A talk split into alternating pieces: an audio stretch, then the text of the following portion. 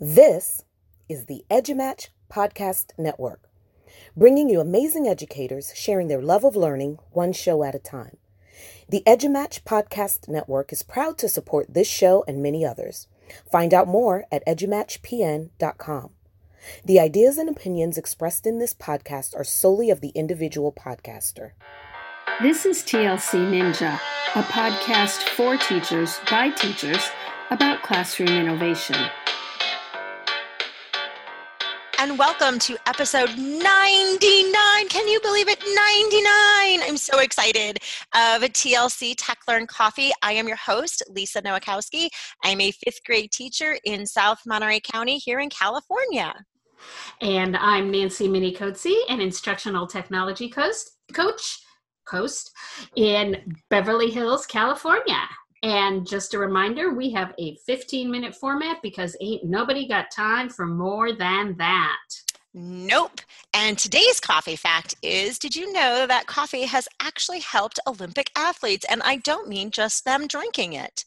In 1932, Brazil couldn't afford to send its athletes to LA for the Olympics. So the government then loaded the athletes on a ship full of coffee, which was sold along the way to finance their trip so excited. And today's guest is Tom Covington, and he'll be talking to us about audio in the classroom. Hi, Tom. Uh, Hi tell us a little bit about yourself, who you are, and what you do. Uh, my name is Tom Covington. I am a digital learning and media innovation TOSA for the Bassett Unified School District. Uh, half my job is training teachers and students to leverage the technology in the classroom. We're rolling out a one to one throughout our district slowly, a year at a time. And so I go in and I backfill all the teachers with training in Office 365 and then run the students through what, you know, the power of Office 365 and kind of the email and give them their little intro for all of them. And then my, the other half of my job is I manage about 29 social media accounts, three for each of our sites in their district.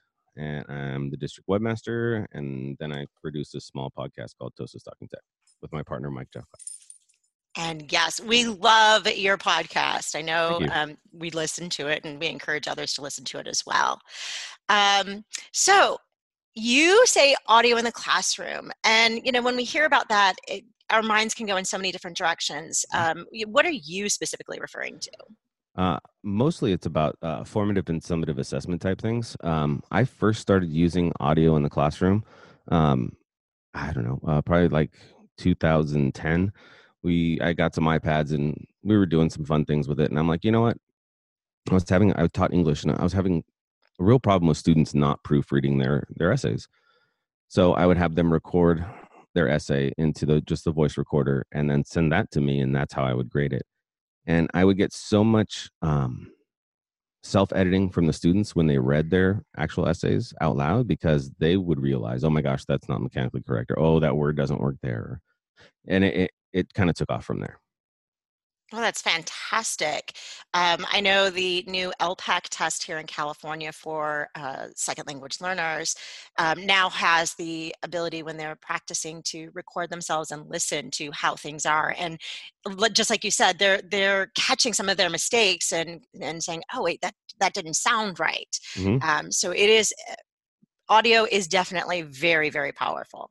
So how can teachers um, you know get started in all of this? You said you had them you know like reading their essays. Mm-hmm. so what devices work? Any devices uh, any devices any. okay. Yeah almost anything can work as long as you're able to uh, either get online or have a voice recorder. Uh, all the apple phones come with voice memo already installed so you don't have to worry about it. On the uh, android side there is a ton of free voice recording apps in the play store and if you don't even want to go there, you can go online if you have Chromebooks uh, to voicerecorder.com and they have a free voice recorder so you can just start there. And the easiest way to get these, because once you record, you need a way to be able to send that audio file somewhere. And the easiest way for most of us is our drive, right? We could load it up to the drive and then share it with whomever we like. Oh, so, that's great. Yeah, if you want to just start with whatever device the student has and their Google Drive or their student account, you're set to go. Oh, fantastic. Thank you. Yes, we have uh, Chromebooks in our classrooms, and I know mm-hmm. many, many districts have uh, Chromebooks. So that's yeah. a, a, great, um, great advice for there. So uh, you kind of already answered this question. Um, you know, you know is there a lot of equipment or time or training needed so you just said like the basics mm-hmm. basically no but it, what if you want to take it a little bit further so once you have something to record with, and once you're comfortable, or you've you've established this into your classroom workflow, uh, there are many ways that you can uh, kind of up your audio game. The first one is honestly, don't have the kids all record in one classroom. Have them go outside and like sit in the hall where it's somewhere nice and quiet, or um, get little microphones that you can plug into uh, your Chromebook or the student device, and they can share those around. Something as easy as uh, a microphone like that will up the audio experience uh, almost tenfold and then if you start thinking about where your students are recording and, and kind of quieting the room so that that recording comes through a little bit better, um, egg crate in a cart. You know, you you you stuff a cart uh, carton with egg crate around it. You put your microphone in there, and then your student speaks into it. It's like a little mini recording studio for them. Easy to carry around, easy for students to switch out. Um, if you're going to do something a little bit more elaborate, I have two uh, of my schools in my district doing uh, well, one's doing a podcast, and then the other one is doing um, a video pro. So, I mean, it from something small like I'm going to read these essays out loud to producing a, a news run podcast for a school district. It, it wasn't a big leap for them once they started being comfortable with the audio. Oh, that's great. So, um, you know, I've tried doing podcasting in the classroom. I haven't really mm-hmm. gotten it up and running this year, uh, various reasons. Um, what advice do you have for teachers so this is kind of like selfish for me um, what advice do you have for teachers to you know how do you structure that to get into like the podcasting business for kids um, I, I ran I run both of those uh, student podcasts and videocasts through the journalism programs. It was just easy. Um, my wife teaches the journalism at the high school that I go, and I'm like, hey, you guys don't have an online print newspaper anymore. Um, would you like to maybe move that to an audio version? Because I have a bunch of equipment and you guys have a need. So it was an easy fit. um, at the middle school, they had a little bit of a grant and they have like an iPad and um, a microphone. And I was like, hey, you can run your news off of that. So we've kind of cobbled things together. First, we got a green screen so they can change their background. Uh, then we got uh, lavalier mics for them so that it's a little bit better, cleaner audio. And then uh, I have another iPad that I use when I do video production for a teleprompter and so they're all excited about that because they get to you know like professional newscast they're looking at the the camera and they can see the the text so it's it's fun for them. But go where you think you're you're uh, it, it's an easy fit. Like i was in english it was an easy fit for me to do um poetry recitals. I was doing ap lit and it's all about poetry so we would do poetry recitations and then analysis would follow that and it would all be done audio. And when i had six or eight kids doing that at a time then they could share that with everybody else and all of a sudden um, they have eight or ten different poems that have been analyzed and they've shared it and it kind of cuts the work down and with ap it's all about crunch time and, and getting as many as, in as you can before the test and that was uh, helpful that way the test. Um, I think we all have, uh, you know, things that we need to do before the test. You know, whether yeah. it's AP or mm-hmm. state testing and things like that. Um, that's really great. Do you have any other um, advice or anything? So uh, for teachers, um, specifically, maybe like how do you talk to AP teachers who say that you know everything has to be written?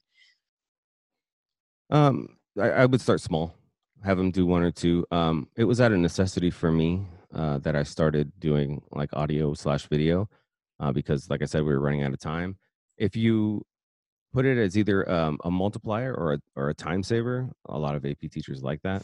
I was able to branch out to some of my other teachers. Um, EL students, it's perfect. They can they can practice their uh, their reading, their speaking, their diction, all that stuff. It's easy to go ahead and do that, and a lot of them will self-edit at that as well because once they hear themselves played back, it's it starts to sink in a little bit more. But adapt something that a teacher's already doing in class to an audio format to see if it really saves time, to see if it there's an added benefit to it. Um, like I said, we started with like poetry analysis, and by the end of the when I came out of the classroom, we were doing full Shakespearean plays, groups at a time.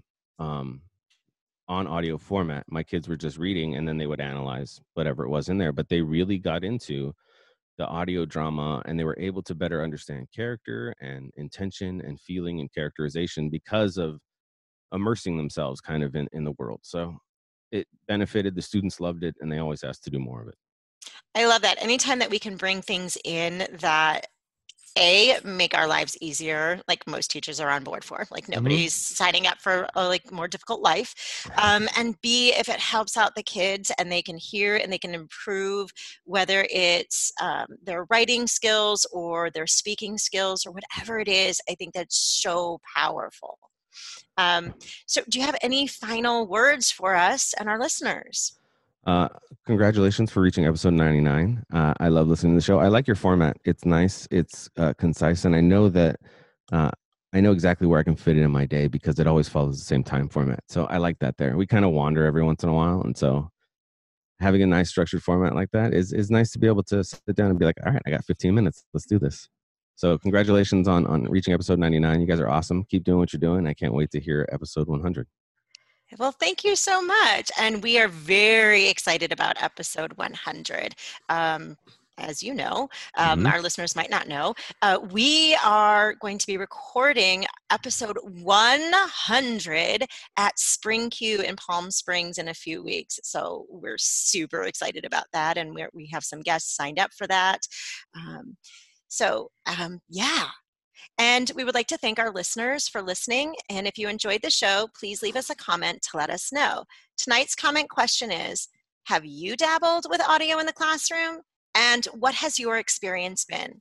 So join us on Wednesday, April 1st, April Fools, which is very fitting for us, when we will be celebrating um, our very special episode of 100.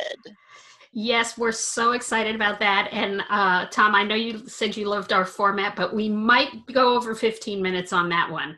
Just oh, saying, I, yeah. be one, forewarned. right? But we're we're so excited. I I'm still pinching myself. So um, anyway, uh, to our listeners, please don't forget to subscribe to hear more about easy ways for you to innovate in your classroom. If you like the show, and of course you do, please rate and leave a review wherever you listen to this podcast. It helps people to find us. We are always looking for guests to share the great things they are doing in their classrooms. So if you know someone who fits the bill, or perhaps you'd like to be a guest yourself, please visit tlc.ninja and complete the contact form to let us know. Thanks for listening, and we'll see you on April Fool's Day for our 100th episode. Yay!